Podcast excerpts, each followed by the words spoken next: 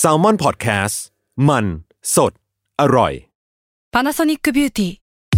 มากกว่าเครื่องเป่าผมด้วยนาโนอีเทคโนโลยีล่าสุดที่จะเปลี่ยนทุกประสบการณ์ที่คุณเคยมีนาโนอีมอยส์เจอร์พลัสเพิ่มความชุ่มชื้นให้เส้นผมหลังใช้งานมากขึ้นถึง 18 เท่า พร้อมชะลอการเฟดของสีผมสำหรับคนชอบทำสีผม ดูแลความชุ่มชื้นทั้งเส้นผม หนังศีรษะและผิวคุณ Panasonic NA0J มีเทคโนโลยีนาโนอีที่ care only you ทฤษฎีสมคบคิดเรื่องลึกลับ สัตว์ประหลาด ฆาตกรรม ความลี้ลับที่หาสาเหตุไม่ได้ เรื่องเล่าจากเคสจริงที่น่ากลัวกว่าฟิกชั่น สวัสดีครับ ผมยศมันประพงศ์ ผมธัญวัฒน์อิพุดม นี่คือรายการ Untitled Case สวัสดีครับ ยินดีต้อนรับเข้าสู่รายการ Untitled Case ตอนที่ 132 ครับผม ครับสวัสดีครับ นี่คุณจะมา สวัสดีครับ แนิ่งๆ อึมครึมแบบคลิปลุกทุกตอน นี่เราอยู่ใน ล รายการแบบ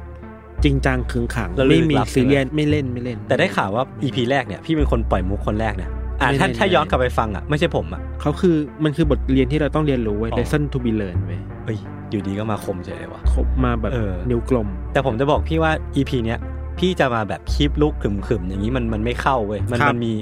มันมีอะไรที่พิเศษอะที่พี่ควรจะดีใจกับมันอะ นั่นคือ เพราะว่าเรามีสปอนเซอร์เข้าเว้ยนานๆทีนานทีปีหนที่มันจะเข้ามา เรียกได้ว่าเป็นปรากฏการณ์ เออ ที่ ปรา ผ กฏ ม การณ์ ประทับใจ ปรากฏการณ์ ผมรู้สึกว่าเรารอดแล้ว คือเรียกได้ว่าดาวหางเนี่ยเรียกว่ามา มาน้อยแล้วเนี่ยสปอนเซอร์มาน้อยกว่าฉะนั้นเราเราต้องรักเขาให้มากๆนะค ครั รับบ คนที่จะมาเป็นสปอนเซอร์ของเราเนี่ย ครับ คือ EP เนี้ยยังไม่ใช่ EP ที่เราจะไปทำอีเวนต์หรือว่าทำกิจกรรมร่วมกับสปอนเซอร์คนนี้ แต่ว่า ครับ แค่มาเกรินๆเฉยๆว่าเดี๋ยวเราเนี่ยจะมี Trace Talk Live ครั้งแรกที่ อืม หน้าเพจ s m a r t Podcast มีวันที่ 17 เมษายนครับ ก็ฉลองวันสงกรานต์ไปเลยทีเดียว เอาแล้วถ้าผมไม่อยู่อ่ะ ก็ ก็ต้องมา ก็คิดดู ก็คิดดูว่านานๆทีสปอนเซอร์จะเข้าเนี่ย ได้ ที่จะ ได้ หนีไปเที่ยวจริงๆเหรอ มามามาจริงๆเพราะว่าสปอนเซเอออ ร์เข้ามาให้ คือผมเนี่ย โเรับ ไม่สามารถเล่าคนเดียวได้ แล้วก็จริงๆคือมันมันมีความพิเศษหลายอย่างที่ ครับ เราสองคนเนี่ยจะต้องมาคุย คือการการคุยเทรสทอ a l k เนี่ยมันเหมือนเป็นข้ออ้างเนาะที่แบบผมสองคนกับพี่โจเนี่ย ก็จะมาคุยกันเล่นๆแหละ แต่ว่ามีข้ออ้างหรือว่ามีแบบมีอะไรบางอย่างที่เราแบบสวมรอยเอาไว้ว่ามันคือการเล่าเรื่องเรื่องราวลึกลับทั่วโลกอ่ะจริงๆคือมันแค่สามคนมาใช้เวลาร่วมกันเฉยๆอะ รายการนี้คือแค่คนมาคุยกัน เอ นะ อเออ ครับ เออคือในไลฟ์ครั้งเนี้ยที่เราจะทำกันของเทสทอ a l k เนี่ย ครับ เราจะมาร่วมกันไขปริศนา รสชาติพิศวงของแฟนตา อืม ที่ก็เป็นสปอนเซอร์ของเราใน EP นี้เนี่ยแหละ ครับ จริงๆ แล้วเนี่ยสองสามอาทิตย์ที่ผ่านมาเนี่ยมันมีการปล่อยรถใหม่ของแฟนตาที่ ครับ ก็น่าจะหาซื้อได้หรือว่าหลายๆ คนก็น่าจะเห็นกันแล้ว หรือแม้กระทั่งว่าลองชิมแล้ว อืม พี่ทันลองชิมยัง ชิมแล้วน่าสนใจดี เราจำได้ว่ามันชื่อแคมเปญว่า What the Fanta เออเออเออ เขาไม่บอกว่ามันคือรสชาติอะไรอ่ะ เออ ให้ไปทายกันเองเป็นรสชาติลึกลับอ่ะ ก็คือลองชิมดูแล้วก็แบบ ลองเดาดูว่ามันคือรสอะไร ซึ่งเอาจริงนะผมผมก็พอมีในหัวแหละ คือผมเองก็แบบชิมมาเยอะอะผมก็พอพอจะมีประสบการณ์ ครับ อยู่บ้าง ผมก็พอเดาได้ ครับ พี่ทันพอเดาได้ปะ เดาได้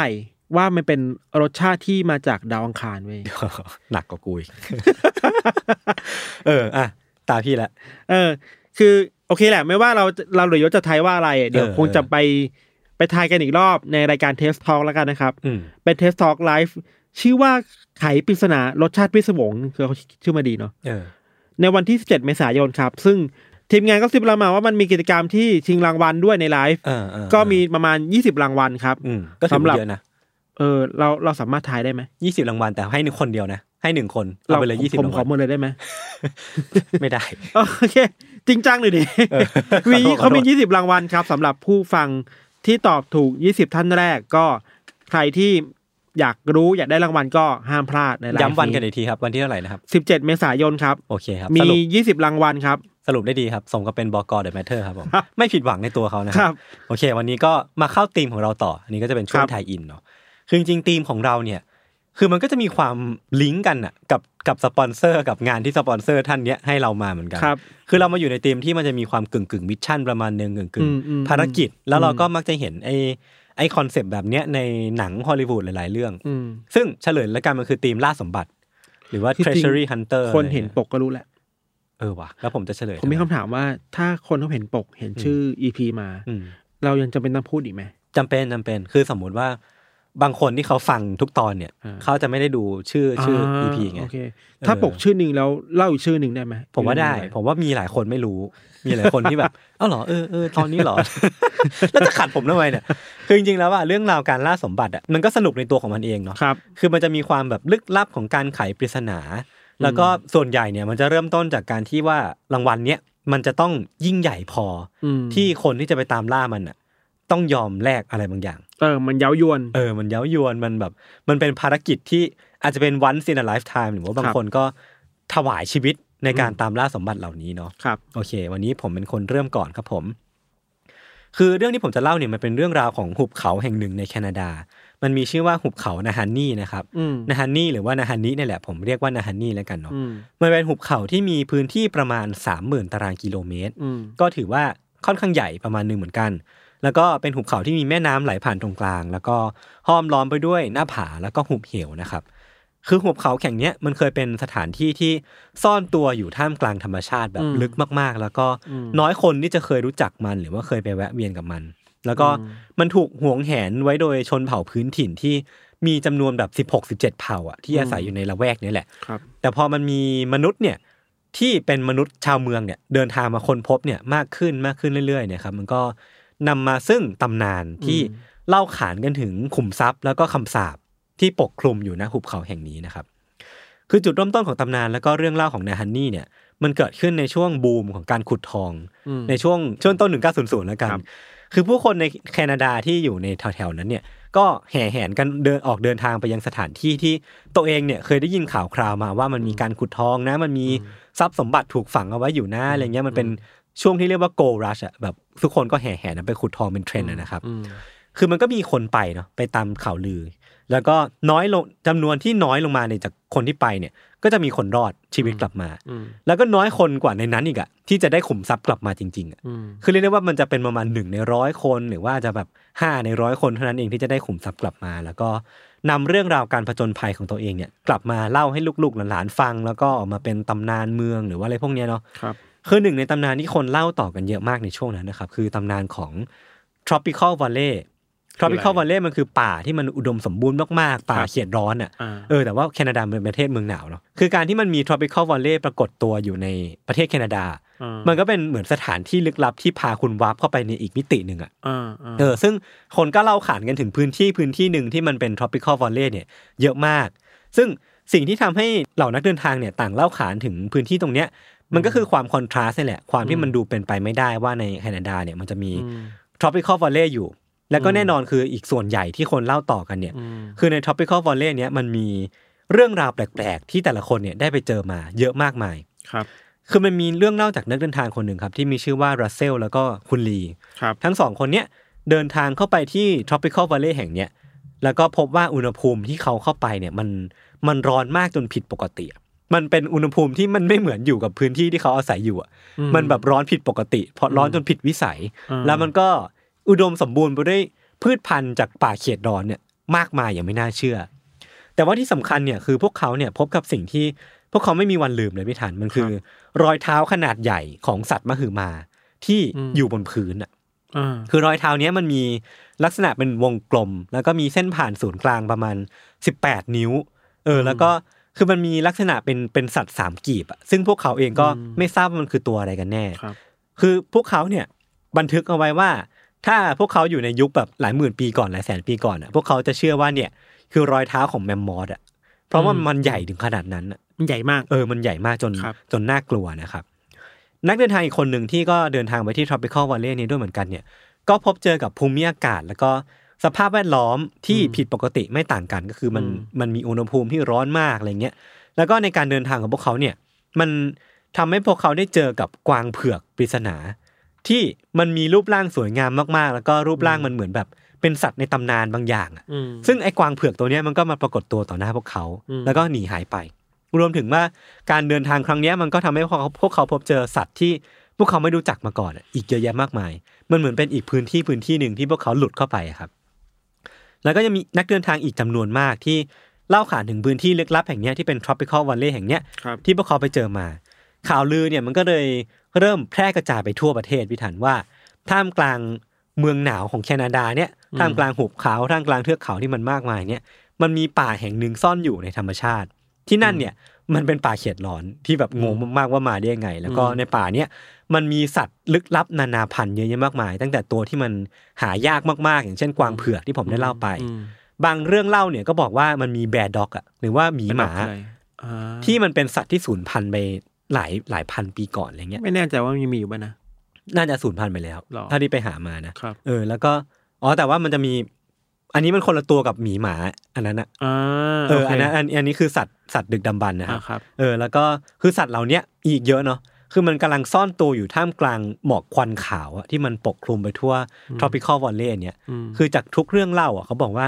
นอกจากอุณหภูมิที่มันร้อนผิดปกติแล้วเนี่ย ส่วนใหญ่บรรยากาศโดยรอบเขาเนี่ยมันจะถูกปกคลุมไปด้วยหมอกอะ ม เออมันทำให้พื้นที่เนี่ยมันดูลึกลับขึ้นมากขึ้นไปอีกนะครับ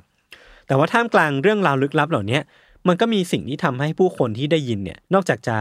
กลัวหรือว่าตื่นเต้นไปกับมันแล้วเนี่ย ม พวกเขาก็รู้สึกว่าตาลุกวาวขึ้นมา อืม เพราะว่าท่ามกลางความลึกลับเหล่านี้มันจะมีแร่ธรรมชาติ อืม ซุกซ่อนอยู่เต็มไปหมดเลย ครับ อันนี้คือเป็นหนึ่งในเรื่องเล่านะครับ คือมันก็บันทึกเอาไว้ว่าแร่ธรรมชาติเหล่าเนี้ยเช่นทอง เช่นเงิน เช่นทองแดงเนี่ย ก็รอให้นักเดินทางเนี่ย ฝีมือดี ผจญภัยไปค้นพบแล้วก็ตบกลับมาเป็นรางวัล อืม ก็พักในส่วนของเรื่องเล่าของ tropical valley เอาไว้ก่อน อืม ตัดภาพมาอีกทีครับพี่ทันที่เรื่องราวอีกเรื่องหนึ่งที่มันถูกเล่าขานกันอย่างหนาหู ในหมู่นักล่าสมบัติของแคนาดา คือเรื่องเนี้ยจุดเริ่มต้นของเรื่องเล่าเนี่ยมันเกิดขึ้นในปี 1907 ครับ มันเป็นเรื่องเล่าของพี่น้องตระกูลแมคลิออตที่ออกเดินทางไปหาทองเพื่อที่หวังว่าจะพลิกชีวิตตัวเองได้นะครับ อืม คือตามเรื่องราวที่เล่าขานเนี่ย พี่น้องตระกูลแมคลิออตเนี่ยมีจำนวนกว่า 10 คนเนาะที่อาศัยอยู่ในแต่ละพื้นที่ของแคนาดา แล้วก็ทำงานกันแยกย้ายไปในแต่ละพื้นที่นะครับแต่ว่าทีเนี้ยจุดเริ่มต้นของตำนานเนี้ยมันเริ่มต้นมาจากหนึ่งในพี่น้องที่มีชื่อว่าเฟร็ดแมคลิออตนะครับ ครับ เฟร็ดเนี่ยเขารับช่วงต่อทำงานมาจากพ่อ เขาเป็นผู้ดูแลร้านค้าหรือว่าแหล่งค้าขายแห่งหนึ่งในย่านไลอาดนะครับ อืม วันหนึ่งในปี 1900 เนี่ยในขณะที่เฟร็ดเนี่ยกำลังทำงานอยู่ก็คือดูแลร้านของตัวเองอยู่เนี่ย อืม ก็มีคนที่แต่งตัวแบบเป็นชนเผ่าชาวอินเดียนะฮะนี่ดั้งเดิมเลย ม คือเป็นแบบดูรู้ว่าแต่งตัวมาแบบชนชนเผ่าแน่นอนอะ ม เขาเดินเข้ามาในร้านเว้ยแล้วก็ขอซื้อของบางอย่าง เพื่อที่จะเอาไปใช้ชีวิตหรือว่าอะไรสักอย่างเนี่ยเขาไม่ได้บันทึกไว้นะว่าซื้ออะไร แต่ว่าสิ่งที่โฟกัสคือว่า ชายคนเนี้ยชายชนเผ่าคนเนี้ยเขาไม่ได้จ่ายมาเป็นเงิน แต่ว่าเขาจ่ายด้วยทอง า ทองก้อนเลยอะ อ่า เออ ซึ่งเฟร็ดก็แบบตกใจอะว่าเฮ้ย สมัยนี้มันจะมีคนจ่ายเงินเป็นทองก้อนอีกเหรอวะ มันโบราณเกินไป เออ ใช่ไหม ก็เลยก็เลยถามชาวอินเดียคนนี้ว่า เฮ้ยตาล่อมอ่ะตาล่อมถามว่าแบบ อืม เฮ้ยคุณไปเอาทองมาจากไหนหรอ อืม อะไรเงี้ย อืม คือตอนแรกชายคนนี้ก็เหมือนมีทีท่าว่าไม่อยากจะบอก ครับ แต่ปรากฏว่าพอตาล่อมไปตาล่อมมาหรือว่าตื้อไปมากๆเขาเนี่ยเขาก็บอกว่า เออเขาเนี่ยเป็นชาวอินเดียนนาฮันนี่ อืม คือเป็นชนเผ่าของนาฮันนี่นะครับ แล้วก็ทองเหล่าเนี้ยเขาก็เอามาจากบ้านเกิดของเขาที่อยู่ในนาฮันนี่นั่นเอง อืม พอพูดแบบนี้เสร็จปุ๊บเนี่ยหรือว่าพอเฉลยแบบนี้เสร็จปุ๊บเนี่ยเขาก็กลับบ้านไปเว้ยเขาก็ออกไปจากร้านแล้วก็เฟร็ดก็ไม่ได้เจอกับชายคนนี้อีกเลย มาแบบปริศนาแล้ว เออ หาย มา ไป เป็นแบบปริศนา ใช่ใช่ ใช่ แต่ว่าสิ่งที่มันทิ้งเอาไว้หรือว่าชายคนนี้ทิ้งเอาไว้เนี่ย อืม มันคือความโลภอะที่มันเกิดขึ้นในตัวของเฟร็ดอะพิทัน คือพอเขารู้แล้วว่าเขาจะต้องไปหาทองมาจากไหน หรือว่าพอเขารู้ว่าแหล่งสมบัติอะมันอยู่ตรงไหนอะ อืม เขาก็รู้สึกว่า เอ้มันก็เป็นไปได้นี่หว่า ที่ตัวเขาเองอ่ะ จะออกไปตามหาฝันน่ะ คือตัวเขาเองอ่ะ สายเลือดของตระกูลแมคลิออดอ่ะ คือเป็นสายเลือดของตระกูลนักประจนภัยอยู่แล้ว อืม คือมักที่จะออกไปล่าสัตว์ หรือว่าเข้าป่าเป็นเป็นชีวิตประจำวันอยู่แล้ว แต่พอได้ยินดังนี้เสร็จปุ๊บเนี่ย เฟร็ดก็คิดว่า เอ้ยกูก็ทำได้นี่หว่า กูสามารถลาออกตอนนี้เลย แล้วก็เข้าป่าไป เข้าหุบเขาไปเพื่อตามหาทองเลย แต่พอคิดไปคิดมาชั่งน้ำหนักไปชั่งน้ำหนักมาเนี่ยเขาก็รู้สึกว่าเป็นไปไม่ได้ เพราะว่ามันเสี่ยงเกินไปกับการที่เขาจะทิ้งหน้าที่การงาน แล้วก็ออกไปตามหาฝันน่ะคือครอบครัวเขาก็ต้องกินต้องใช้เนาะก็เลย ครับ ตัดสินใจที่จะก้มหน้าก้มตาทำงานต่อไปสามปีต่อมาครับ เวลามันผ่านไปสามปี โชคชะตาเนี่ยมันก็ราวกับหวนกลับมาเล่นตลกกับเฟร็ดอีกครั้งหนึ่ง อืม คือเฟร็ดเนี่ยเจอกับชาวอินเดียนนะฮะนี่พื้นถิ่นที่เดินทางมาที่ร้านเนี่ยอีกครั้งหนึ่ง แต่ว่าเป็นคนละคนกันนะครับ และชายคนเนี้ยก็จ่ายข้าวของเขาด้วยทองคำอีกครั้งหนึ่งอ่ะคือเหมือนมันกูลืมความโลภนี้ไปแล้วอ่ะอยู่ดีก็มีโชคชะตากลับมาให้ ให้ความโลภนี้มันกลับมาอีกครั้งหนึ่ง อืม ครั้งเนี้ยเฟร็ดก็ตัดสินใจว่าเขาจะไม่ยอมปล่อยโอกาสนี้ไป แต่ว่าเขาจะไม่เดินทางไปเอง เขาก็เลยทำการแจ้งข่าวเรื่องเนี้ยไปให้กับพี่น้องในตระกูลแมคลิออดเอง คือเขาส่งข่าวเนี้ยไปให้กับวิลลี่พี่ชายของเขาแล้วก็ วิลลี่เนี่ยก็ไปชักชวนน้องชายที่ชื่อว่าแฟรงก์ออกไปตามล่าหาทองกัน ครับ การออกเดินทางล่าสมบัติครั้งแรกเนี่ยที่เดินทางไปยิงนาฮานีวอนเล่เนี่ยก็ประสบความสำเร็จครับ คือทั้งสองพี่น้องคนเนี้ยก็ได้ทองคำกลับมาจากขุมเขานาฮานีเนี่ยจำนวนหนึ่ง ก่อนที่จะนำมันกลับมาปล่อยที่เมือง แล้วก็ใช้ชีวิตอย่างสุขสบายอยู่ช่วงหนึ่งอะ อืม แต่ว่าพวกเขาเนี่ยมีนิสัยที่ไม่ค่อยดีอย่างหนึ่งคือติดพนัน คือเอาเงินที่ได้ไปลงกับพนันทั้งหมดเลยทำให้ชีวิตเองก็เหมือนจะไม่ได้ไม่ได้สุขสบายขนาดนั้นนะครับ ก็หลังจากนั้นเนี่ยพี่น้องแมกลิออดก็เข้าเข้าๆออกเหมืองทองคำเนาะเพื่อทำการขุดทองกลับมา ขายแล้วก็ติดพนัน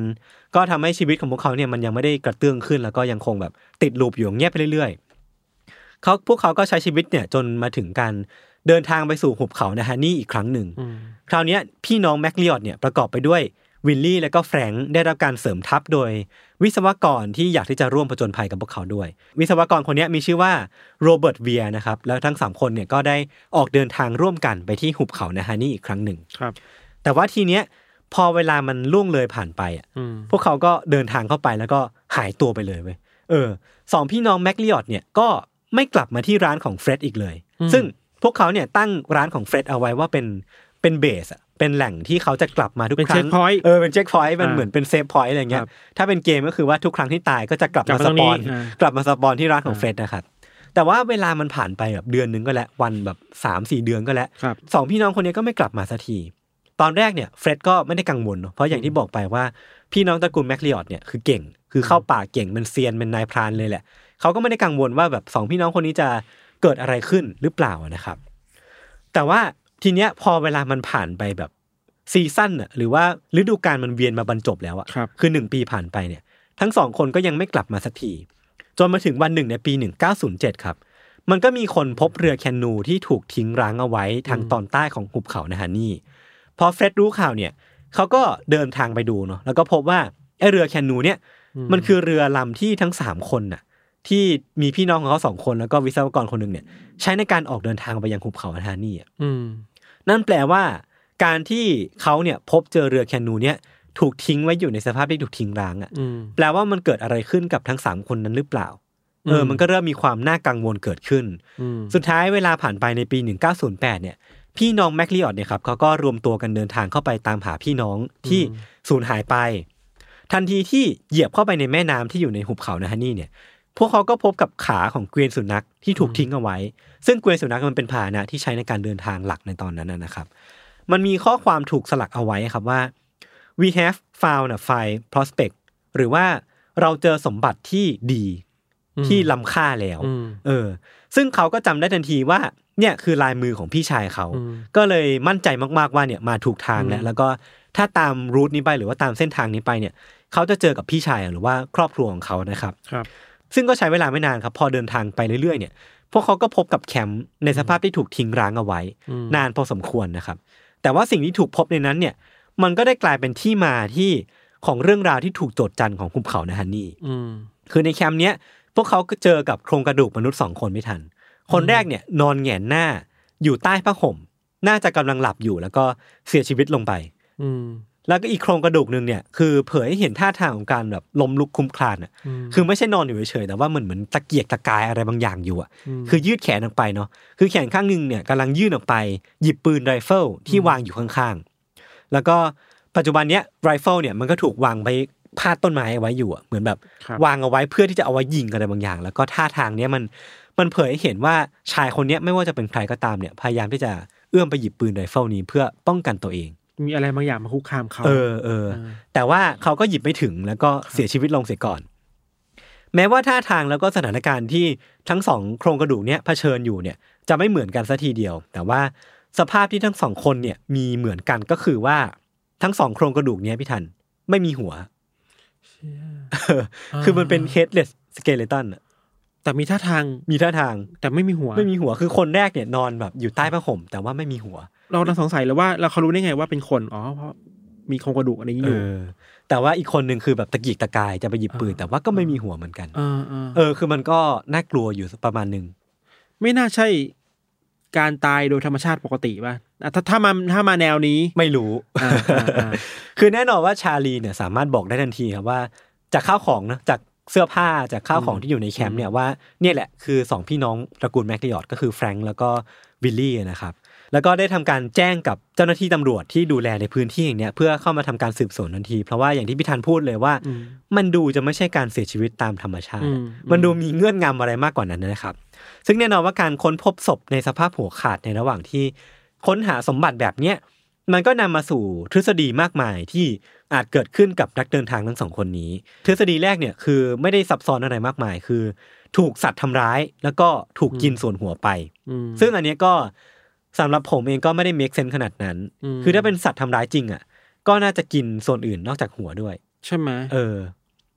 คือถ้าจะกินเนื้อกินอะไรอ่ะ เออเออ ก็จะกินแบบ ไม่รู้เครื่องในสมมติเป็น ไม่แน่ ห ใจ มา เหมือนกัน ป่า อะใช่ใช่ สมมติ คือไม่น่าจะเอาไปแค่หัวเนาะ อืม แล้วก็อีกทฤษฎีหนึ่งคือว่าทั้งสองคนเนี้ยอาจจะเสียชีวิตจากการขาดสารอาหารแล้วก็ตายไป ซึ่งส่วนหัวเนี่ยก็อาจจะหลุดจากการเปื่อยย่อยของ อ่าอ่า ของตามการเวลานะ เออมันเน่าเน่าเปื่อยไป เออ อันนี้ก็ไม่แน่ใจว่าเป็นไปได้หรือเปล่าอะไรเงี้ยครับ ครับ หรือว่าที่จะดำมืดหน่อยพี่ทัน อันนี้ก็หลาย ๆ คนน่าจะมีป๊อปอัพขึ้นมาในหัวคือการถูกฆาตกรรม อืม เออ คือคนที่เขาคาดว่าเป็นคนเป็นฆาตกรเนี่ย ก็คือไม่ใช่คนอื่นคนไกล แต่ว่าเป็นวิศวกรอีกคนหนึ่ง ม ที่เขาจอยตี้นี้ด้วยที่ผมได้เล่าไป อ่าๆๆ คือคุณโรเบิร์ตเวียร์ ครับ เออ คือเขาก็สงสัยมากว่าโรเบิร์ตเวียร์เนี่ยอาจจะเป็นฆาตกรหรือเปล่า เพราะว่าศพของเขาเนี่ยไม่ได้ถูกพบในใน อืม แคมปิ้งแห่งนี้ อืม เออ ซึ่งสิ่งที่มันเกิดขึ้นคือว่าโรเบิร์ตเวียร์เนี่ยอาจจะทำการยิงหัวทั้งสองคน อืม แล้วก็เอาส่วนหัวเนี่ยไปโยนทิ้งน้ำเพื่อไม่ให้ตำรวจเนี่ยสามารถ track ได้ว่ามันมีการยิงที่หัว หรือว่าเป็นใคร เออเหมือนการทำลายหลักฐานลง อืม อะไรเงี้ยครับ แต่ว่ามันก็เป็นเพียงการคาดเดาเนาะ สุดท้ายเนี่ยการสืบสวนมันก็ดำเนินไปพิธันผมสรุปข้ามๆเลยแล้วกันว่า เจ้าหน้าที่เนี่ยก็สรุปได้ว่าเหตุการณ์เนี้ยไม่ใช่การฆาตกรรม แต่ว่าเป็นอุบัติเหตุ ซึ่งนำไปสู่การเสียชีวิต เพราะว่ามันมีการพบศพในอีกพื้นที่หนึ่งของหุบเขานะฮันนี่อะ อืม ซึ่งตำรวจเองก็เดาว่าศพเนี้ยคือศพของโรเบิร์ตเวียร์ อืม ที่น่าจะเสียชีวิตด้วยเช่นกัน นั่นแปลว่าฆาตกรที่เป็นผู้ต้องสงสัยอ่ะ อืม ก็ถูกตัดไป ไม่น่า ตำ เชื่อเวียแล้ว เออตำรวจก็เลยสรุปแบบคร่าวๆไว้ก่อนว่าน่าจะเป็นอุบัติเหตุนะครับ ซึ่งแน่นอนว่าการการสรุปแบบเนี้ยมันก็ค้านสายตาพี่น้องอยู่บ้าง พี่น้องตระกูลแมคลีออดเนาะเพราะว่าเพราะว่าเขาก็รู้ดีอ่ะพี่ธันว่าสกิลเอาตัวรอดอ่ะมันเยอะอ่ะมันไม่น่าจะตายแบบขาดสารอาหาร หรือว่าตายแบบอุบัติเหตุได้ง่ายขนาดเนี้ยนะครับ ซึ่งตัวชาลีเองซึ่งเป็นหนึ่งในน้องชายของแฟรงค์แล้วก็เวลลี่เนี่ยก็เชื่ออย่างเต็มอกมาก ๆ ว่าเวียร์เนี่ยแหละ คือผู้อยู่เบื้องหลัง และศพที่ตำรวจพบอ่ะจะไม่ใช่ศพของโรเบิร์ตเวียร์เว้ยแต่เป็นศพของใครก็ไม่รู้อ่ะ อืม เออซึ่งตำรวจเองก็ไม่ได้มีอะไรยืนยันนะว่าศพเนี่ยคือศพของโรเบิร์ตเวียร์ ครับ ซึ่งหลังจากเนี้ยผมขอไม่เล่าละกันแต่ว่ามีดีเทลเรื่องของการแบบตามล่าโรเบิร์ตเวียร์ของของชาลีอ่ะ อืม คือมันเป็นการพลิกแผ่นดินหาเลยไม่ทันคืออตามหาตามข่าวลือ แล้วก็มีเป็นการประชันหน้ากันระหว่างแบบชาลีแล้วก็โรเบิร์ตเวียร์ อืม ซึ่งมันก็นำไปสู่การที่โรเบิร์ตเวียร์เนี่ยยิงตัวเองตายเพื่อหนีความผิด อ่า แต่ว่าอันเนี้ยมันเป็นเพียงเรื่องเล่า ผมไม่แน่ใจเรื่องซอสก็เลยขอไม่เล่าละกันนะครับ ครับ ภายหลังที่เรื่องราวการเสียชีวิตของพี่น้องแมคลิออดเนี่ยมันแพร่กระจายออกไปพิทันทำให้หุบเขาในฮันนี่เนี่ยมันก็ได้รับการนำเสนออีกชื่อเล่นหนึ่งที่มีชื่อว่า Dead Men Valley หรือว่า หุ หุบบ เขา เขาเอแห่งความตายอหุบเขาแห่ งความตาย คือแม่งก็เหมาะชื่อชื่อนี้ก็เหมาะ เพราะไม่มีการตายแบบปริศนาอยู่อะ ใช่ใช่ใช่ใช่ แล้วก็แน่นอนว่าสิ่งที่ถูกเล่าขานอีกอย่างหนึ่งก็คือสมบัติที่พี่น้องตระกูลแมคลิออดเนี่ยตามหา คือเขาก็ถูกขนานนามว่าแมคลิออดไมน์หรือว่าเมืองของของพี่น้องตระกูลแมคลิออดนะครับ แล้วคนก็ออกตามหาสมบัติเนี้ยกันอย่างจริงจังมากขึ้น อืม แต่ว่ากลิ่นคาวเลือดของสองพี่น้องแมคลิออดเนี่ยมันยังไม่ทันจางหายไปเลยพี่ทัน อืม ในปี 1909 อ่ะห่างมาประมาณ 2 ปีเนาะก็มีนักเดินทางอีกคนหนึ่งอ่ะที่เดินทางเข้าไปในหุบเขาในฮันนี่ แล้วก็พบเจอชะตากรรมที่มันค่อนข้างลึกลับอีกครั้งหนึ่ง อืม อันนี้ผมเล่าแบบเร็วๆแล้วกันเนาะคือคราวเนี้ยมันเป็นเรื่องราวของผู้ชายคนหนึ่งชื่อว่ามาร์ตินยอร์เกนเซน ครับ คือเขาเนี่ยได้ออกเดินทางเข้าไปตามหาทองในหุบเขานะฮานี่ก็คือเหมือนพี่น้องตระกูลแมคเลียดเลย ตามข่าวลือแล้วก็เรื่องราวที่เขาได้ยินมาก่อนหน้านี้ อืม ก่อนที่ว่าหลายปีผ่านไปที่มาร์ตินเนี่ยเดินเข้าไปในเนี้ยเพื่อนของมาร์ตินเนี่ยจะกลับเข้าไปหาเขาในนั้น แล้วก็พบกับกระท่อมของมาร์ตินที่อยู่ในสภาพที่เป็นเท่าฐานแล้วอะ ตอนเผาไปแล้ว โดนเผาไปแล้ว แล้วก็น่าจะเผามาเป็นระยะเวลานานมาพอสมควรแล้วเหมือนกัน ครับ แล้วก็ท่ามกลางซากนั้นนะครับ มันมีโครงกระดูกของมาร์ตินที่นอนคว่ำหน้าอยู่ และที่พีคคือในอยู่ในสภาพไร้หัว เหมือนกันเนาะ เหมือนกันกับพี่น้องตระกูลแมคลิออดอะเออ คือแม่งแบบ น่ากลัว หรือมันมีฆาตกรอะไรที่อยู่ใน เออ นั้นหรือเปล่าวะ ไม่รู้เลยเว้ยไม่รู้เลยเว้ยคือแม่งลึกลับจัดอ่ะ าา คือส่วนส่วนเรื่องราวเนี้ยมันก็แตกต่างกันออกไปในแต่ในแต่ละตำนานที่แต่ละเวอร์ชั่นที่มันถูกเล่าอะนะครับ บางเวอร์ชั่นก็บอกว่ามาร์ตินเนี่ยกำลังไปตักน้ำในละแวกนั้น แล้วก็ถูกตัวอะไรไม่รู้ทำร้ายจนหัวขาดเสียชีวิตลง มันก็ดูอธิบายง่ายเกินไปปะ เออ นั่นดิ เออ คือบางบางคนก็บอกว่า เขาเนี่ยนอนตายอยู่ข้างๆ ปืนไรเฟิลที่ใส่กระสุนเอาไว้เหมือนแบบ ไม่ทันป้องกันตัวอันนี่ก็ไม่รู้ว่ามันเกิดอะไรขึ้นกันแน่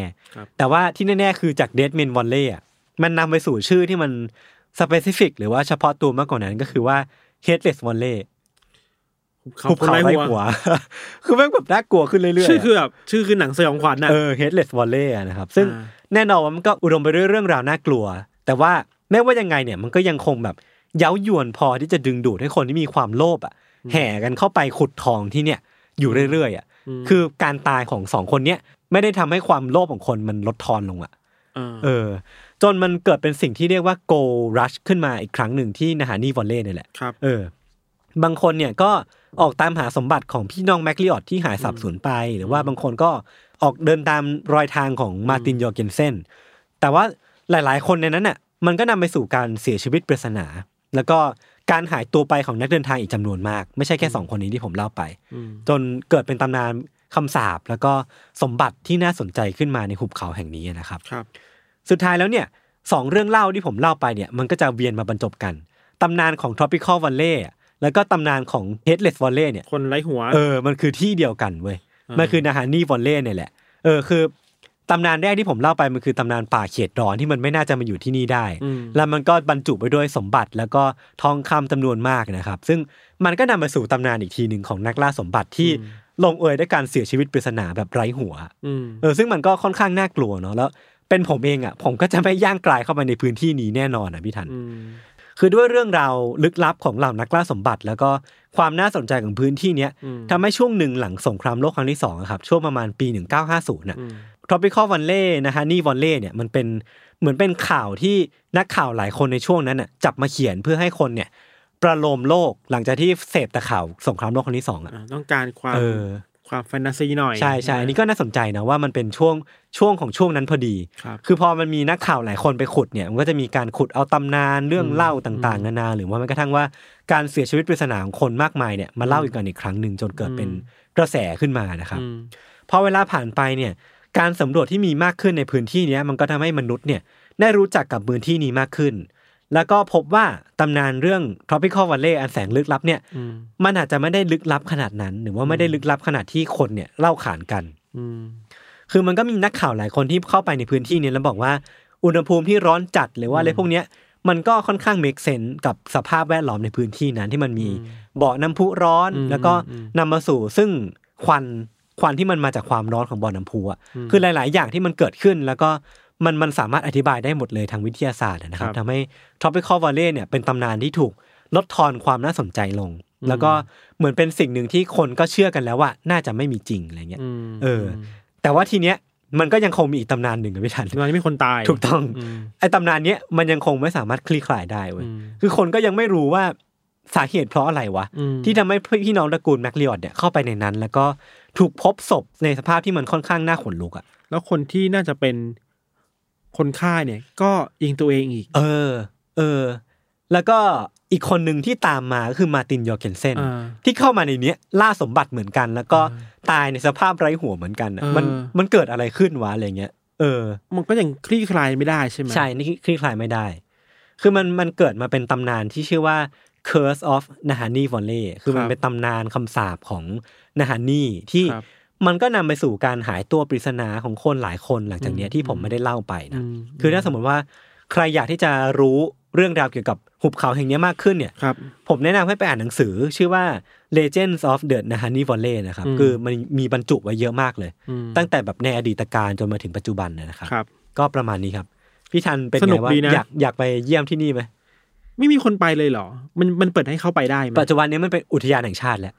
คือ แต่ว่า สามารถเข้าไปได้ แต่ว่าเข้าไปต้องระวังหัวป่ะ ต้องต้องใส่เกราะอะไรเงี้ยเหรอ ใครก็ เออไม่รู้ อย่ามายุ่งกับหัวฉัน ซึ่งเป็นน่ากลัวมากเลยนะคือแบบ ขนลุกอ่ะ คือถ้าสมมติว่าเข้าไปแล้วรู้เรื่องราวเหล่านี้ก่อนนะพี่ทัน อ่า เราจะเข้าไปในสถานที่เนี้ย เราเข้าเราไปเราไป ไปฮะ เราอยากรู้ เออเออเออเออ ว่ามันน่ากลัวจริงไหมอ่ะ จัดทริปไหม ไม่ไปละ มันมีทองจริงๆใช่ไหม อะไรนะ มันมีทองจริงๆใช่ไหม มีจริงมีจริง ตอนแรกผอ่ามสงสัยเหมือนพี่เลย แต่ว่าพอพิสูจน์แล้วนะมันก็มีจริงแหละ อ่า คือมันมี มันคือทรัพยากรธรรมชาติแหละ ถูกต้องถูกต้อง มีอีกตำนานหนึ่งพี่ทัน อันนี้ผมไม่ได้ใส่ไว้ในสคริปต์แต่ว่า อืม น่าสนใจดี คือมันมีเรื่องราวของชาลีอ่ะที่เป็นพี่น้องตระกูลแมคลีออดอ่ะ ครับ คือเขาอะบอกว่าก่อนที่เขาจะเสียชีวิตลงเนี่ย อืม เขาได้เข้าไปในนาฮันนี่ฟอนเล่เนี่ยเพื่อตามรอย หรือว่าเพื่อสารฝันพี่น้องเขาอะอีกครั้งหนึ่งอะ าา แล้วเขาก็เหมือนแบบพบอุบัติอุบัติเหตุบางอย่าง จนแบบ อ่า ตกเข้าไปหรือว่า อ่า ล้มลงไปอะไรเงี้ย อ่ แต่ว่าการล้มครั้งนั้นอ่ะ มันทำให้เขาพบเจอกับเหมือง อ่า เหมืองทองแดงอ่ะ อ่า ซึ่งมันล้ำค่ามากๆอ่ะ มันก็เลยเหมือนเป็นว่าพี่น้องตระกูลแมคลีออดเนี่ยบังคับให้เขาล้มลงเพื่อที่จะเผยให้เขาเห็นถึงสมบัติอะไรบางอย่างหรือเปล่า คอนแม่งเหมือนหนังจีนอ่ะ เออ ซึ่งแบบโอ้โห เวลาแบบหนังจีนเพศหนังจีนเนี่ยเวลายังไม่เก่งยังห่วยห่วยๆอยู่อ่ะ เออเออเออ แล้ว เออ ซ้อมซ้อมๆไปซ้อมมาตกลงหุบเขาไปเจอคัมภีร์ เออ พิเศษเอา เก่งเลย เก่งเลย เออ อันนี้คือเหมือนกัน อันนี้ก็ประมาณนี้ซึ่งมันก็เป็นเรื่องเล่าแหละ ซึ่งก็ต้องย้ำกันอีกทีหนึ่งว่าที่ผมเล่าไปในตอนเนี้ยมันเป็น ตำนานเนาะ ตำนานเรื่องเล่าอะนะครับ ครับ ถ้าเมืองไทยมันคืออะไรอ่ะ เมืองรับแรนี่ เอ เหร อ อ รับแลรับแล มันยังมีตำนานในนี้อยู่ปะในไทยอยู่ปะ เอ้ยผมว่ามีว่ะแต่ผมไม่ ยัง ค่ มี อย คน รู้ เล่า เย อยู่เรื่อยๆนะเมืองรับแร เออ ที่เข้า เออ ไปเจอแบบ ผู้คน เสือสมิง เสือสมิงเจอสัตว์ เออเออ ดึกดำบรรพ์น่ะ อืม น่าไปไหมทำทัวร์ไหม ผมไม่ผมไม่กล้าว่ะ อุตรดิตถ์ใครส่งเสียงสวรรค์า มีมีเสียงสวรรค์มาจากข้างนอกว่า อุตรดิตถ์ มีเสียงสวรรค์มาจากนาฮานี่วันเล่ ว่า ที่อุตรดิตถ์ เออ ไปไหม ไปไหม ทำด็อกคุยเมทัลลี่ พี่ไปแล้วกันผมไม่ค่อยกล้าว่ะ อะไรวะ เออ โอเค ประมาณนี้ครับก็ ครับ เรื่องของผมก็ประมาณนี้ครับพักฟังเบรกโฆษณาสักครู่ก่อนกลับมาฟังเรื่องของพิธันในเบรกหน้านะครับ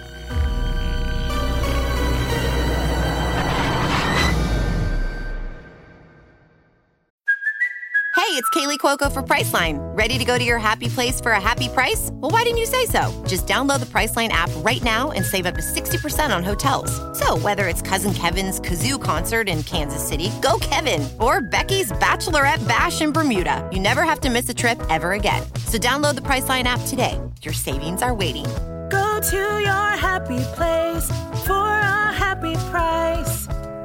Go to your happy price, Priceline.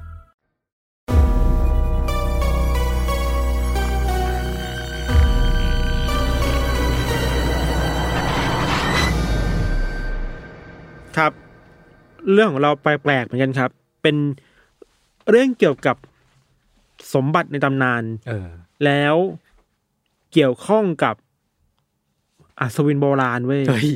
มีจอกศักดิ์สิทธิ์ เฮ้ย มีตำนาน มีคำสาปแช่ง มีความตายเว้ย ฝั่งยุโรปใช่ปะเนี่ย อยู่ที่แคนาดาครับ อ้าวอ้าวเหมือนกันเลยเหรอ เรื่องราวนี้เกิดขึ้นบนเกาะที่ชื่อว่าโอ๊กไอแลนด์ เออ เกาะโอ๊กเนี่ยตั้งอยู่ทางภาคตะวันออกของแคนาดายศ อืม มันเป็นเกาะเล็กๆ เล็กมากเลยเว้ย ครับ แล้วก็อยู่ตรงฝั่งมหาสมุทรแอตแลนติก อืม ใกล้กับอเมริกา ประวัติของเกาะเนี่ยค่อนข้างหลากหลายครับ ตามที่เราไปอ่านมา คือประวัติมันค่อนข้างปวดหัวเว้ย อืม เอาเป็นว่าสคริปต์ง่าย ๆ ว่า คนกลุ่มแรก ๆ ที่อาศัยอยู่บนเกาะเนี่ยน่าจะเป็นชนพื้นเมือง อือหือ ก่อนที่จะมีหลักฐานคนพบว่ามีชาวยุโรปเนี่ยมาสร้างบ้านอยู่บ้าง แล้วก็มีการสร้างชุมชนประมงอยู่บนเกาะนี้ในช่วงยุคทศวรรษที่ 1750เป็นต้นมา ก่อนที่พื้นที่เนี่ยจะถูกขีดเส้นกำหนดให้เป็นของแคนาดาในเวลาต่อมา ครับ อันนี้แบบเราแบบคร่าวๆมากเนาะลักษณะเด่นถึงเกาะเนี่ยยศคือตามชื่อเลยเว้ยคือว่ามันมีต้นต้นโอ๊ก อ๋ออ อยู่เยอะมาก เออเออเออ เป็นป่าต้นโอ๊กเลยก็ได้อะ อืม เกาะเนี้ยมันดูสงบเงียบไม่ค่อยมีคนมาวุ่นวายเท่าไหร่นะในช่วงแรกๆครับ ครับ จะมีก็แค่ชาวประมงมีชาวบ้านอยู่นิดๆหน่อยๆอะ มา ค ทำ รับ มาหากินอะไรเงี้ยเนาะ เออมาปลูกฟาร์มอ่ะ เออ มาเลี้ยงสัตว์นะครับ คนบนเกาะก็ไม่เยอะเนาะอาจจะมีแค่นักเดินเรือที่แบบผ่านมาบ้าง คือด้วยความที่มันอยู่ในชายฝั่งที่มันคลื่นไม่แรงมากอะยศ เพราะฉะนั้นเวลาใครเดินเรือมาแล้วต้องการพักอ่ะหรือต้องการหลบหลบคลื่นแรงๆหลบพายุอ่ะ อืม ก็จะมาหลบที่เกาะนี้กันอ่ะ อืม เรื่องปริศนาบนเกาะนี่ครับมันเริ่มถูกพูดถึงเมื่อปี 1720 อืม มีคนที่เดินเรือผ่านเกาะเนี้เล่ากันว่า พวกเขามันจะเห็นแสงไฟ อ่าฮะ กองไฟ เออ ออกมาจากเกาะ ตอนกลางคืน บางครั้งก็ได้ยินเสียงคนร้องเพลงออกมาด้วย เออ ร้องเพลงหัวเราะสนุกกันน่ะ อ่าฮะ ชาวบ้านก็เลยเตือนเตือนๆกันว่า เฮ้ยถ้าใครจะผ่านไปเกาะเนี้ยระวังนะ มันน่าจะมีโจรสลัดอยู่ อ๋อเหมือนเป็นปาร์ตี้รื่นเริงของโจรสลัด เออ คือโจรสลัดอ่ะมันยังมีอยู่ในยุคนั้นน่ะ เออ ชอบมาแบบมาพักมาจัดที่พักอาศัยมา มาเที่ยวกันอ่ะ เป็นแก๊งหมวกฟาง ไปแก๊งหมวกฟางลูฟี่อ่ะ เออ ชาวบ้านก็เตือนกันว่าระวังตัวนะ ครับ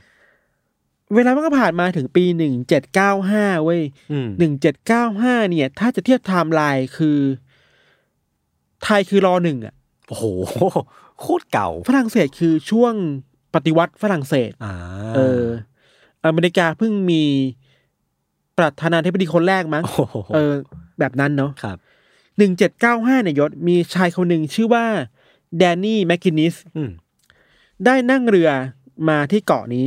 ไม่รู้มาไม่รู้มาเพื่ออะไรบางคนก็บอกมาตกปลาบางคนบอกมาทำประมงเนาะ อืมอืม เอาเป็นว่าในระหว่างที่แมคคินนิสเนี่ยเดินมาที่เกาะเนี่ยมาเดินเล่นอยู่อ่ะเขาเข้าไปในป่าโอ๊กเว้ยแล้วพอเดินเข้าไปสักพักหนึ่งอ่ะยศมันมีพื้นที่หนึ่งที่ต้นโอ๊กอ่ะ กิ่งมันอ่ะ ถูกตัดออกไปเว้ย อ่า เยอะมาก เออ แล้วตรงพื้นอ่ะ พื้นของบริเวณนั้นอ่ะ ครับ มันเป็นหลุมที่แบบบุ๋มลงไปอ่ะ ฮะยังไงนะคือมันบุ๋มลงไปในพื้น มัน เหรอ บุ๋มลงไปเว้ยคือ พื้นมันไม่เรียบกับเท่าเดิมอ่ะ เออเออเ คือถ้าดูดูจากสายตาจะรู้ว่าดินตรงนั้นน่ะ มันไม่ใช่ดินที่อยู่รอบๆมันปกติอ่ะ อ๋อ เหมือนมีใครเติมดินเข้าไปอ่ะ อ่าฮะ แล้วต้นไม้ต้นโอ๊กอ่ะ มันมีต้นหนึ่งที่มีคนทำสัญลักษณ์แปะเอาไว้ไว้ยขีดขีดเอาไว้ เออเออ แล้วก้านของกิ่งก้านของต้นไม้ต้นเนี้ยเป็นต้นเดียวนะ ที่ยังก้านยังไม่ถูกตัดอ่ะ อืม ก้านเนี่ยมันยื่นออกมาแล้วมันเหมือนมีอุปกรณ์อะไรบางอย่างอ่ะ เคยถูกมัดไว้บนก้านอ่ะ อืม เพื่อหย่อนสิ่งนี้ลงมา อืม แล้วแล้วใต้ใต้ของไอ้อุปกรณ์เนี่ยมันคือหลุมที่ยุบลงไปเว้ย แม่งแม่งๆแล้ว เออ มัน มันน่าสนใจมากว่ามันคืออะไรใช่ป่ะ เออ แมคกินิสเนี่ย เองก็เริ่มคิดว่า เฮ้ย หรือว่ามันคือ พื้นที่ที่โจรสลัดเนี่ยเอาสมบัติมาซ่อนไว้วะ เออเออเออเออ คือมันเป็นไปได้อะมันมีหลักฐานเยอะอะ นั่นดิคือมันต้องต้องค่อยๆไล่เรียงไป คือมันมีตำนานว่าอ่ะโจรสลัดมาที่นี่บ่อย เออ แล้วโจรสลัดก็จะพ่วงกับสมบัติ เออ แล้วมันก็มีร่องรอยอุปกรณ์ต่างๆ นานาที่มันบ่งชี้ว่าเฮ้ยมันเป็นไปได้ว่ะ ใช่ใช่คือดินมันไม่ปกติอ่ะ เออ แล้ว เออ ต้นไม้มันมีการขีดเขียนอะไรเป็นสัญลักษณ์ทิ้งไว้อ่ะ ครับ แมคกินิสเลยคิดว่า เฮ้ย หรือว่ากูถึงเวลาโชคดี แล้ววะ ลาบลอยแล้ว ลาบลอยแล้ว ลาบปาก แต่ว่าหลุมมันใหญ่มาก เออ ก็เลยไปตามเพื่อนมาสองคน ครับ มาในวันรุ่งขึ้นเพื่อมาขุดหลุมกันนะครับ อืม ในวันต่อมาเนี่ย พวกเขาสามคนเนี่ยก็เริ่มขุดเนาะ โดยใช้มือใช้จอบใช้อะไรอุปกรณ์ที่มีอยู่ไม่เยอะมากอะ่ะ คือพอพวกเขามาเริ่มขุดเนี่ยครับ ขุดไปได้ประมาณสักสองฟุตอะ่ะ ก็พบกับว่ามันมีชั้นก้อนหินน่ะ อืมอืม วางเรียงกันเป็นเลเยอร์เว้ย เหมือนซ้อนทับอะไรบางอย่างอยู่อะ่ะ ชั้นแรกนะเป็นก้อนหินเว้ย แล้วแมคคินส์มั่นใจว่าก้อนหินเนี่ย มันไม่เคยไม่ควรจะอยู่ตรงบริเวณนี้ของเกาะอ่ะ อืม มันอยู่อีกฝ้าหนึ่งของเกาะอ่ะ อืม แปลว่ามีคนที่เอาหินมาจากอีกฝ้าหนึ่งมาวางไว้ที่นี่หรือเปล่า เออ เริ่มแบบเริ่มมีอะไรสักอย่างหลายๆอย่าง อันนี้คือความลึกสองฟุตนะ ครับ พอขุดลงไปเรื่อยๆจนถึงความลึกประมาณสิบฟุตนะครับ อืม พวกเขาก็เจอกับอีกชั้นหนึ่งเว้ย อืม คราวนี้ไม่ใช่หินแล้วยศ อืม มันคือท่อนไม้ของต้นโอ๊กอะ ฮะ หลายๆท่อนน่ะ เออ มาวางทับๆกันอยู่อะเป็นเลเยอร์อีกเลเยอร์หนึ่งอะ เฮ้ย ซึ่งมันไม่ควรจะมาอยู่ได้ใต้ดิน สิบฟุตเปล่าวะสิบ เออ ฟุตประมาณ สามเมตรกว่าๆ สามเมตร มันไม่ปกติแบบที่ยศบอกอะ เออ มันมีท่อนไม้มาวางไว้ตรงนี้ได้ยังไงอะ เออน อน เออ นอนวางอยู่เป็นเลเยอร์อะครับ อันนี้คือสิบฟุตใช่ป่ะ พวกเขาก็เริ่มมั่นใจแล้วว่ามันต้องมีอะไรแน่ๆใต้นี้เว้ย อืม ก็เลยเอาท่อนไม้ออกมา หยิบออกมาหยิบออกมา ขุดต่อ ไปถึงความลึกประมาณยี่สิบฟุต อืม เขาเจอกับเลเยอร์เป็นท่อนไม้โอ๊กเหมือนเดิม อี อี กแล้วเหรออี กแล้วเว้ย เฮ้ยมันมันเจอบ่อยไปเปล่ามันแปลกๆแล้ว พอรื้อออกไปก็ไม่ใช่สมบัติ เออ หรือต่อไปขุดต่อไปไม่ลดละ ขุดต่อไปอีกสิบฟุต ครับ คือตอนนี้ถึงความความลึกที่สามสิบฟุตแล้วนะ อ่ะฮะ ก็ยังเจอกับไอเลเยอร์ต้นไม้โอ๊กอ่ะ อีกเว้ย อืม ท่อนไม้คือแบบเหมือนมีคนตัดมาวางไว้อ่ะ อืมอืมอืม ไอการขุดดินสามสิบฟุตอะยศมันไม่ใช่เรื่องง่ายเลยนะเว้ย นั่นดิ มันหลายเมตรอ่ะ เออ แล้วมีแค่สามคนน่ะ ครับ กำลังมีแค่มือ มีแค่จอบ มีแค่เสียมนะครับ เออ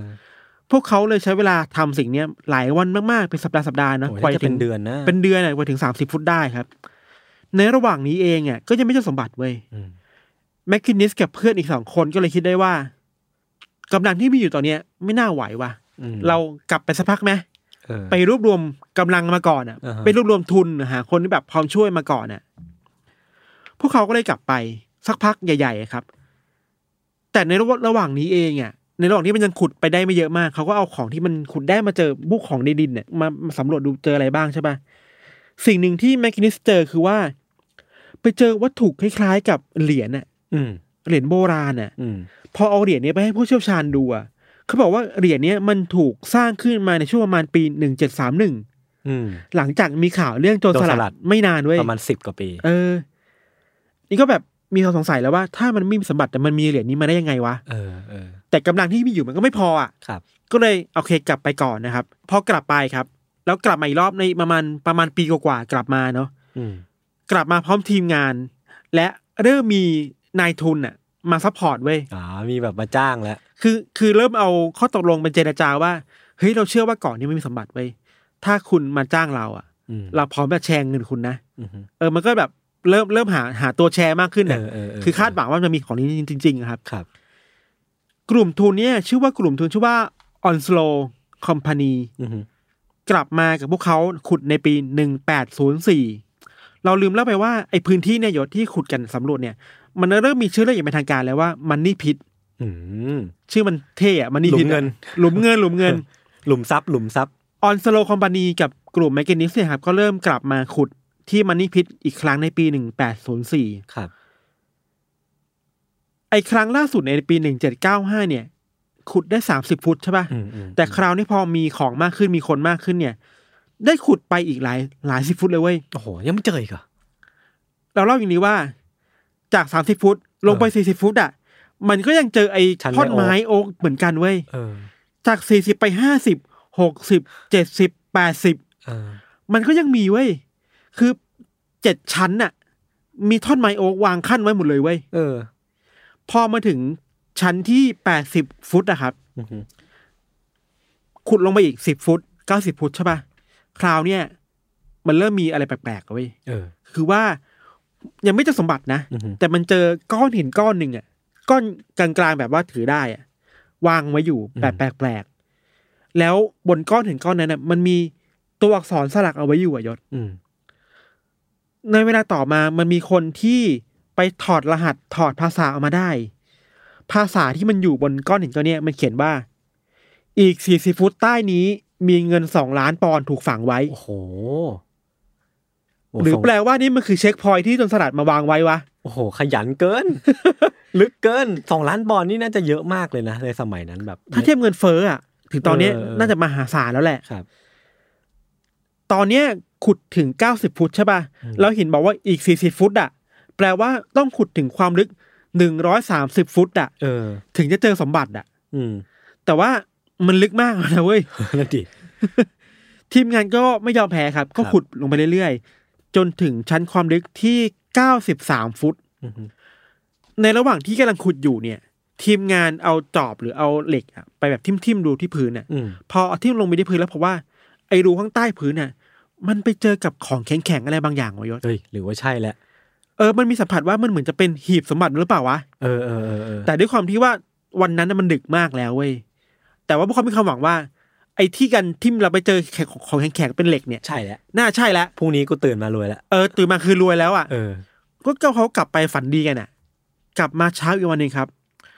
กลับมาด้วยความรู้สึกว่าฝันสลายอ่ะ ทำไมอ่ะ คือว่าพอกลับมาดูที่หลุมมันนี่พิษนายศ ครับ พวกเขาพบว่ามันมีน้ำอ่ะ อืม ไหล เติมเติมเข้ามาล้นถึงขั้นที่สามสิบสองฟุตแล้วอ่ะ ไอ้เหี้ย น้ำไม่รู้มาจากไหนอ่ะ โอ้โหแล้วทำไงอะ น้ำเต็มบ่อเลยอะบ่อสำรวจอ่ะ ไอ้เหี้ย ซึ่งก็ไม่รู้ว่าน้ำทะเลเนี่ยมันหรือน้ำอะไรเนี่ยมันมาเข้ามาได้ยังไงเว้ย เออ หลังจากนั้นทีมงานก็คิดหาทางแก้ไขว่าทำไงดีวะ เหมือนยศบอกว่า พยายามมาเป็นปีๆอ่ะ อืม ขุดมาตั้งนานอีกแค่ชั้นเดียวจะสมบัติแล้วอ่ะ คือมันแบบใกล้แค่เอื้อมอ่ะ พวกเขาทำแบบนี้เว้ยขุดอีกขุดอีกหลุมหนึ่ง เออ ความลึกเท่ากันใกล้ๆกับหลุมเดิม ใกล้กับมันนี่พิษอ่ะแล้วสร้างหลุมนั้นให้มีสะพานเชื่อมทางเดินเชื่อม เล็ก ๆ เพื่อระบายน้ำจากหลุมเนี้ยมาอีกหลุมหนึ่งเว้ย อ่าอ่าอ่าอ่านึกออกนึกออก แต่พอขุดหลุมได้ขุดสไอไอทางเชื่อมนี้ได้อะน้ำจากมันนี่พิษอ่ะ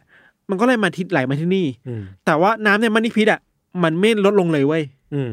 แปลว่ามันมี ลามรั่วบางอย่าง น้ำรั่วบางอย่าง หรือ เออ ว่าไอ้ต้นทางที่น้ำมันจะที่มันเข้ามามันนิพิษอ่ะมันต้องมีปริมาณเยอะมาก เออ ๆ ที่ถึงแม้จะมีอีกหลุมหนึงแล้วอ่ะ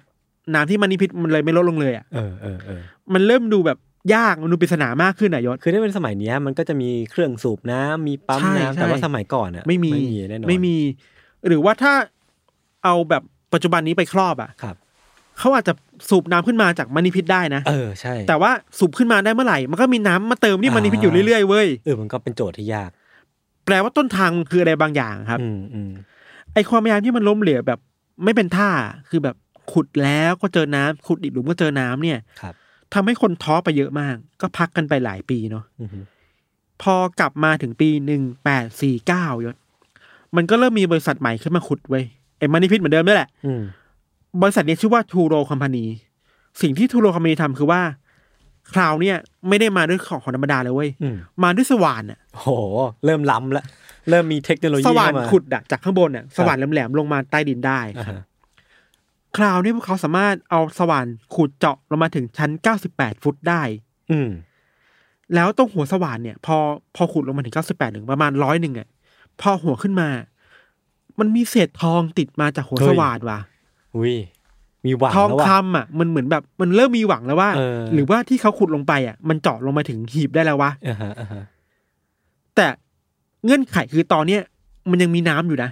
อ๋อ เดี๋ยวปะไม่รู้อ่ะ มันคืออะไรแต่ว่าขุดได้ว่ามีทองติดมาจากสว่านอ่ะ คือขุดไปถึงแล้ว แต่ตอนนี้ปัญหาคือว่าจะเอาขึ้นมายังไง เออ ขึ้นมาไม่ได้เว้ย เออ ถึงอย่างนั้นนะครับพวกเขาก็หาวิธีมากมายเนาะ อืม แล้วเจอปัญหาเหมือนเดิมครับ สิ่งที่ทูโรคามานีทำเพิ่มเติมจากทีมแรก ๆ คือว่า พยายามขุดหลุมมากขึ้นอ่ะ อือฮึ คือเขาวที่แล้วมีหลุมเดียวใช่ปะ เพื่อระบายน้ำ เพื่อระบายน้ำเพราะนี่มีสี่ห้าหลุมอ่ะ อืมอืมอืม แต่แม่งน้ำเต็มทุกหลุมเลยเว้ย โอ้ยเลิกก็ไม่ได้เว้ยเพราะ เลิก ว่ามัไม่น ได้ มันเจอแล้วอ่ะ เลิกไม่ได้ ปัญหาคือตอนนี้พวกเขาเริ่มคิดแล้วว่าทำไมมันถึงมีน้ำเยอะขนาดนี้วะ เออเออ เริ่มมีคนสังเกตว่า ไอระดับน้ำมันยศมันขึ้นมาที่ประมาณสามสิบหกฟุตอะ อือฮึ แล้วสามสิบหกฟุตเนี่ยมันคือระดับน้ำเดียวกับน้ำทะเลอะ อ่าอ่า ชายหาดอะแปลว่ามันอยู่ในระนาบเดียวกันอะ อืม น้ำอะ อืม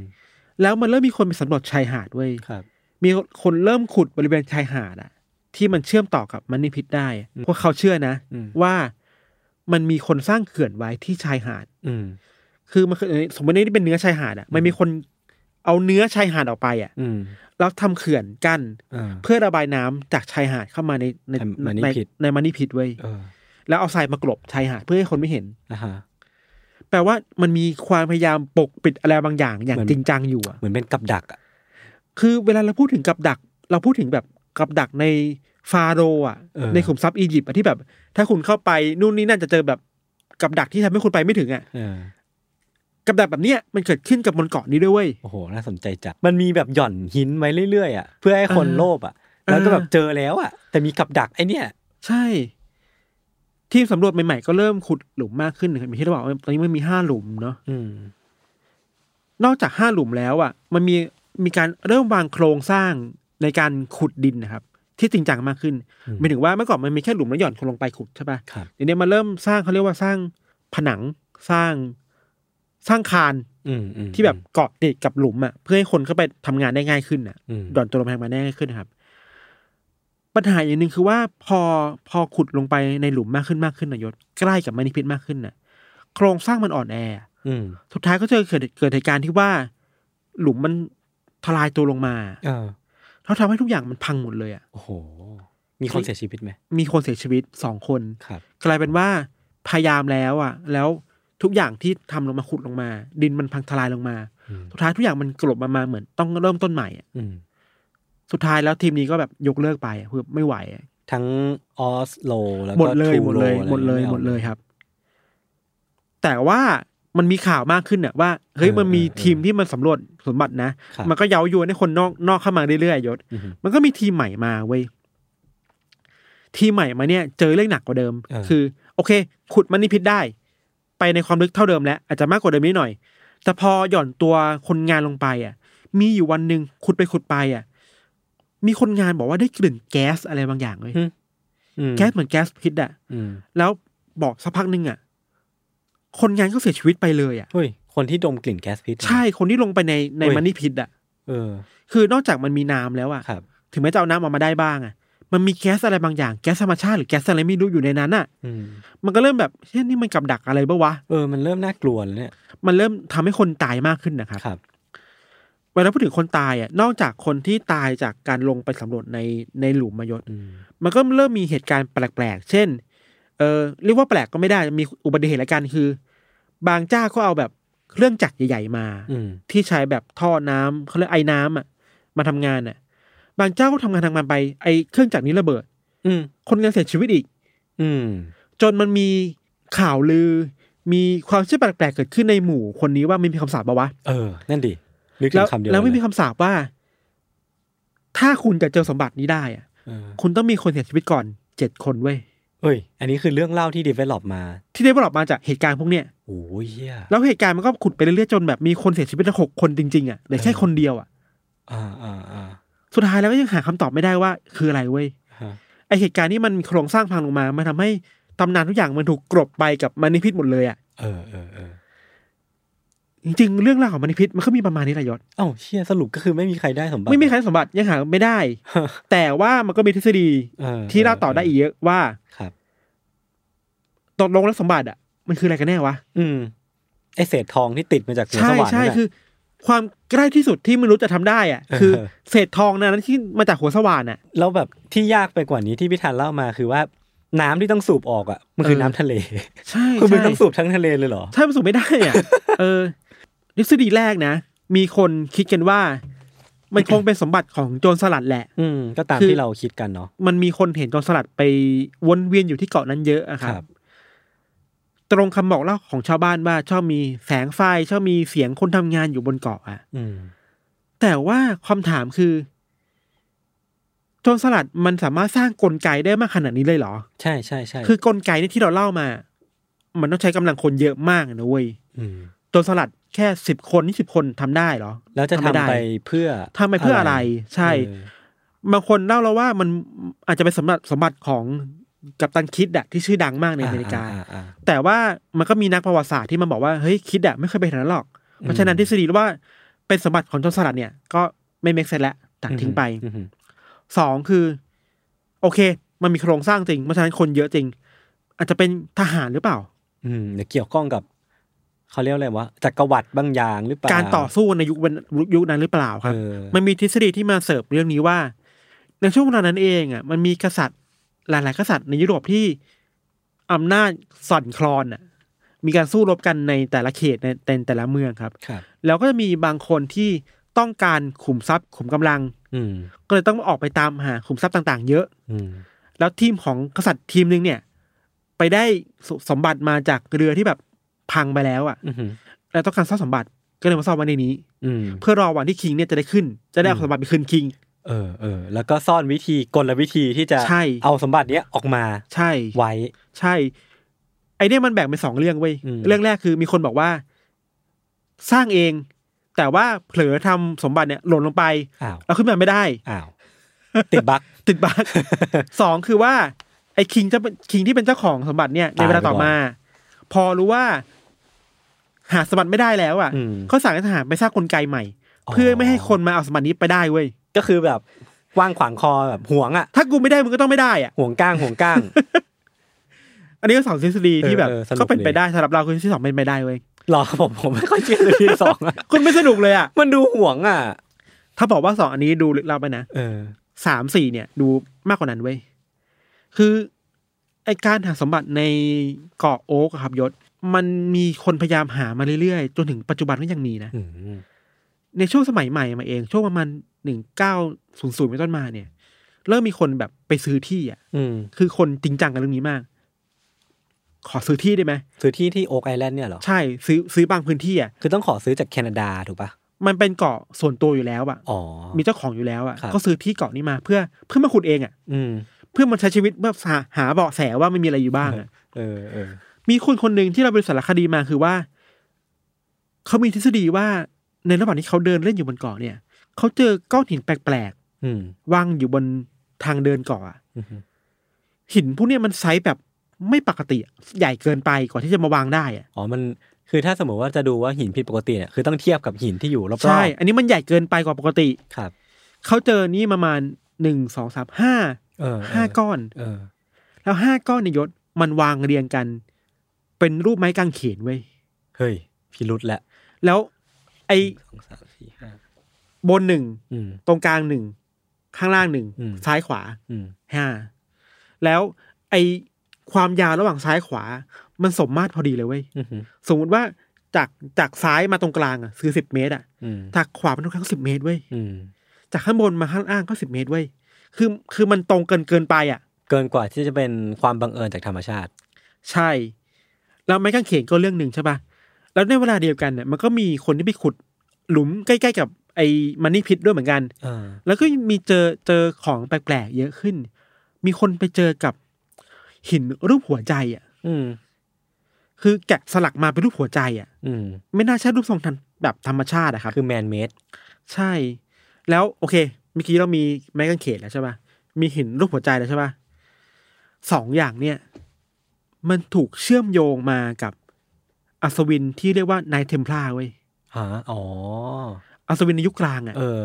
ที่แบบเป็น ต่อ ทาง สู้เพื่อคริสตจักร ใช่ใช่ แล้วถ้านายเทมพลามันต้องการสมบัติอะแล้วต้องการซ่อนสมบัติอะเขาซ่อนอย่างไรวะ อืม เขาบอกว่าสิ่งสำคัญที่นายเทมพลาอันนี้เป็นทฤษฎีสมคิดมีมีมานานมากคือ เออ นายเทมพลาตามหาจอกศักดิ์สิทธิ์มาตลอดอะ เออเออที่อยู่ในไบเบิล โฮลี่เกลวอ่ะ เออ ที่ที่เขาว่าเป็นคนเป็นจอกที่ที่ไว้รองรับเลือดของพระเยซูอ่ะ ที่พี่ทันก็เคยเล่าว่ามันมีแบบปฏิบัติการตามหา จอกศักดิ์สิทธิ์ใช่ เออ ซึ่งนี่แหละ มีคนคิดว่าหรือว่าสมบัติเนี่ยของนายเทมพลาเนี่ย จอกศักดิ์สิทธิ์ มันคือจอกศักดิ์สิทธิ์ปะ แล้วสว่านนั้นเจาะไปแล้ว พังแล้วอะ เจาะพังไปแล้ว มันก็เป็นไปได้ เออ แบบ เออ แบบถ้าคนคิดอะไรแบบเนี้ยครับ ครับ บางคนก็บอกว่า เฮ้ย ถ้าคุณมองดีๆอ่ะไอหินบางหินน่ะ ที่คุณเจอจากขุดขุดมาเนี่ย มันไม่ได้มีแค่หัวใจนะ อืม มันมีขุดหินที่คล้ายกับหัวกะโหลกคนด้วยนะ อืม แล้วสามอย่างเนี่ยมารวมกันอ่ะ มันไม่น่าใช้ในเทมพลาหรอวะ มันคือฟรีเมซันป่าวะ โอ้โห ก็คือ ไปไกล ว่า ถึงขั้นนั้นอ่ะ เป็นเป็นศาสนาความเชื่อ เป็นสมาคมฟรีเมซันที่แบบว่า เออ องค์กรลึกลับอ่ะ ครับ แต่อันนี้ก็ไม่ค่อยเมซันเท่าไหร่อะไรอ อื ย่ามงเงี้ยครับ อืมอืมจริงๆฟรีเมสันก็มีมายาวนานนะ มีมายาวนาน มันมีคนเชื่อมโยงทฤษฎีว่าจริงๆแล้วฟรีเมซันเองอ่ะ อาจจะเกี่ยวข้องกับนายเทมพลาด้วยหรือเปล่าเนื่องจากยุคโบราณแล้วอ่ะ อืมอืมอืม อันนี้ก็เป็นตำนานว่าไป มันหาแฟกต์อะไรไม่ค่อยได้เนาะ อืม ทฤษฎีก็มีประมาณนี้เว้ย อืม จนถึงวันเนี้ยโยก็ยังมีคนไปค้นหาสมบัติบน เออ อ เอ อ อ กไอซ์แลนด์นะ สนุกอ่ะ วันนี้เองอะ วันนี้เลยเหรอ ทุกวันนี้ก็ยังมีอยู่อะมันมีซีรีส์ในช่อง History Channel ครับ ชื่อว่า The Curse of Orc Island เออ ทำมาเจ็ดซีซั่นแล้ว โอ้โห ทางซีรีส์ไม่ทำอะไรเลยเว้ย เอ อ ขุดอย่างเดียว ขุดเจออะไรบ้างเจออะไรบ้างอะไรเงี้ย อ่าฮะ ที่เราไปดูมาคร่าวๆอะมีคนขุดเจอ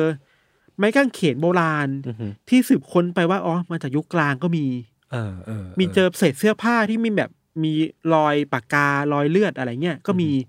มีเจอเศษชิ้นส่วนมนุษย์ก็มี อืม มีทั้งยุคกลางยุคใหม่แหละเราคิดว่ามันเป็นไม่ได้ว่า มันคงมีคนที่อยู่อาศัยบนเกาะเนี่ยนานมากแล้วแหละ ใช่ แล้วมันทับถมมาเรื่อยๆครับ เออ ผมว่าไม่ว่าอะไรจะอยู่ข้างในนั้นก็ตามนะ อืม จะเป็นทรัพย์สมบัติหรือเปล่า อืม แต่ว่า มันบ่งชี้อย่างที่พี่ธันพูดเลยว่าไอ้เกาะอันเนี้ยมันน่าจะมีประวัติศาสตร์อันยาวนาน ใช่ จริง ๆ มันก็มีคนที่ไม่เชื่อเรื่องแมนเมดอะ อืม ด้วยนะ คือมันมีคนที่วิเคราะห์ว่า ไอ้ที่คุณไม่คุณไปคิดมาว่ามันมีการสร้างโครงสร้างเป็นทางระบายน้ำใต้ดินที่แบบกับดักคนน่ะจริงๆหรอก อืม มันคือโครงสร้างธรรมชาตินี่แหละ อืมฮึ ที่เกาะมันมีอยู่แล้วตามธรรมชาติตามชั้นดินว่าไปอะ มม ไอการเจอหิน ไอการเจอ แก๊สแล้วแก๊สพิษอาจจะเป็นแก๊สจาก ไม่รู้เหมือนกัน ใต้ อะ ดินหรือเปล่า แก๊สจากดินหรือเปล่า เออ หรือว่าไอเศษเศษไม้โอ๊กอะมันก็เป็นการทับผลของชั้นดินหรือเปล่าอะ แต่อันนี้ก็ไม่แน่ใจเพราะว่าเท่าที่พี่ธันเล่ามามันจะมีความแบบ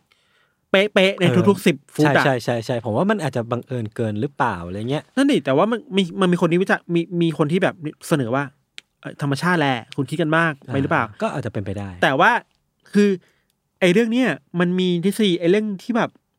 สิ่งเหล่านี้คือธรรมชาติอะ อืม แมสมากช่วงหนึ่งเว้ย อืม แต่วันแมสมากอยู่ช่วงหนึ่งจนจนไอรายการเนี่ยของ History Channel อ่ะ ไปทำ มันไปเจอว่า ไอทางเดินริมชายหาดอ่ะ เออ ขุดลงไปอ่ะ ไม่งมีเขื่อนจริง ๆ เว้ย อ้าวไอ้สัสก็คือตรงกับที่บริษัทเหล่านั้นเดา จริง ไว้ คือมันมีคนสร้างเขื่อนแล้วมีคนสร้างทางทางเดินน้ำจริง ๆ โดยใช้ก้อนหินเป็นทางเดินน้ำอ่ะ คือมันไม่มีทางธรรมชาติแน่นอนนะ เออแปลว่าโอเคมันมีคนสร้างจริงๆอ่ะ โอ้ยตื่นเต้นว่ะอยากรู้เลยอะ จนถึงตอนนี้ก็ไม่มีใครรู้ว่าสมันนั้นคืออะไรเว้ย ต้องติดตาม เออ ไอตำนานที่บอกว่าหกคนตายอ่ะ อืม ตอนเนี้ยเจ็ดคนแล้วนะ อ้าว คือทีมงานของของ History เหรอ ของรายการเนี่ยอาจจะแต่เขาไม่ได้บอกเห็นว่ามีคน อุบัติ ตาย เหตุ เพราะอะอะไรไรอย่างเงี้ย อาจจะเป็นอุบัติเหตุแต่ว่า ตามตำนานคือว่าต้องมีคนเจ็ดคนตายก่อนถึงจะเจอสมบัติอ่ะ อืม นี่คือเจ็ดคนแล้วอ่ะ อืมอืม ก็แบบไม่รู้ว่าจะเป็นยังไงต่ออะครับ ตอนที่พี่ทันพูดถึงเรื่องตำนานการเสียชีวิตของคน ถ้า อืม ครบเจ็ดคนอ่ะ ผม อืม ขอภาวนาอย่าให้มีการบูชายันเกิดขึ้นแต่ก็ดีแล้วที่มันไม่มีเนาะ เข้าใจว่าจะน่าจะเสียชีวิตเพราะอุบัติเหตุมันก่อน อืมอืม ก็เสียชีวิตก็แบบก็น่าเศร้าเนาะ ครับ คือ มันคือการตามหาสมบัติที่มันทำให้คนเสียชีวิตไปเยอะอะ เออ ซึ่งมันก็ไม่รู้จะคุ้มกันหรือเปล่า กับสองล้านปอนด์ที่เขาเขียน ใช่ เอาไว้อะ ใช่ กับบางคนน่ะ ช่วงหลังๆมาเขาไม่ได้คาดหวังสมบัติอ่ะ เออ เขาคาดหวังว่าเขาต้องเจออะไรบางอย่างจากเกาะเนี่ย อ่า เช่น หินรูปหัวใจ หิน กงเขน หรือว่า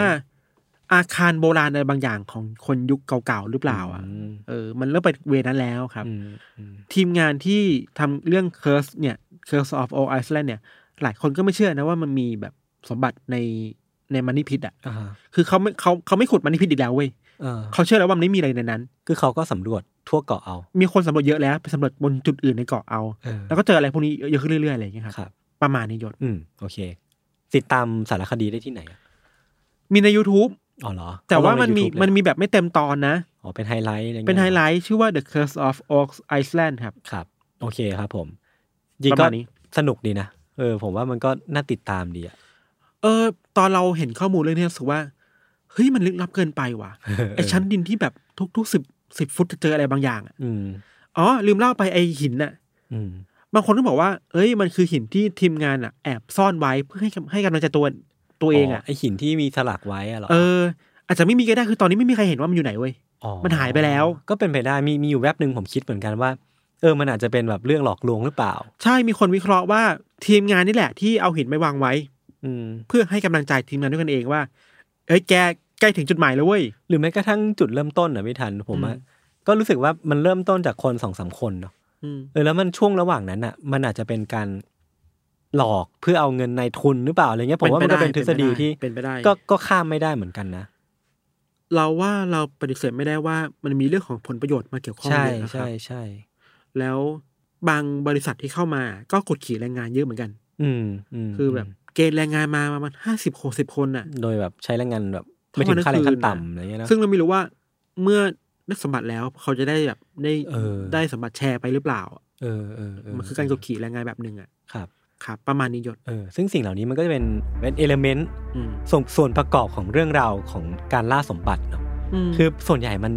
มันเลี่ยงไม่ได้เลยที่มีคนแบบเสียชีวิตเกิดขึ้น มีผู้ ใช่ สูญเสียเกิดขึ้น ใช่ อะไรเงี้ย เพื่อแลกกับความโลภเลยอะสมบัติมันคือความโลภอะ มันคือความโลภอย่างหนึ่งกับความอยากเอาชนะอะเราว่านะ เออเออเออคือแบบ